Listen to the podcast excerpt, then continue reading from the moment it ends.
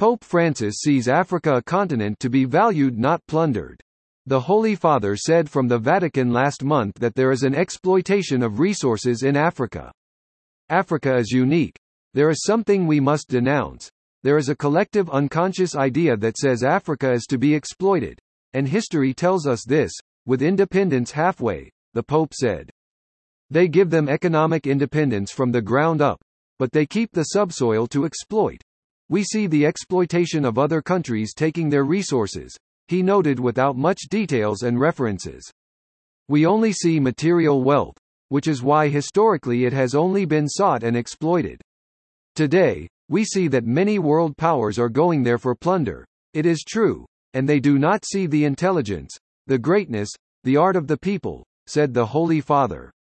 Pope Francis gave his personal views on Africa at this time when he is setting to visit the Democratic Republic of Congo, DRC, and South Sudan, the two African nations ravaged with conflicts for decades.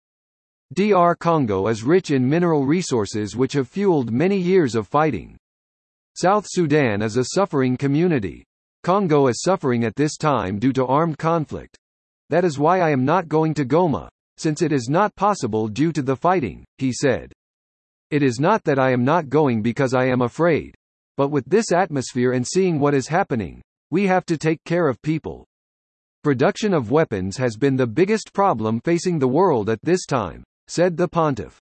Pope Francis will travel to the Democratic Republic of the Congo and to South Sudan from January 31 to February 5, 2023, for an apostolic journey that will bring him together with representatives from charitable organizations in the Democratic Republic of Congo and internally displaced persons in South Sudan.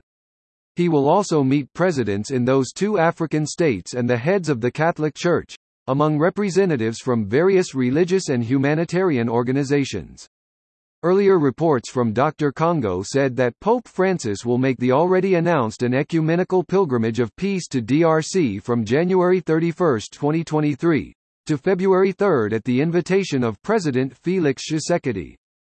DR Congo Prime Minister Jean-Michel Sama Lukonde said the pontiff's arrival is a comfort for the Congolese people.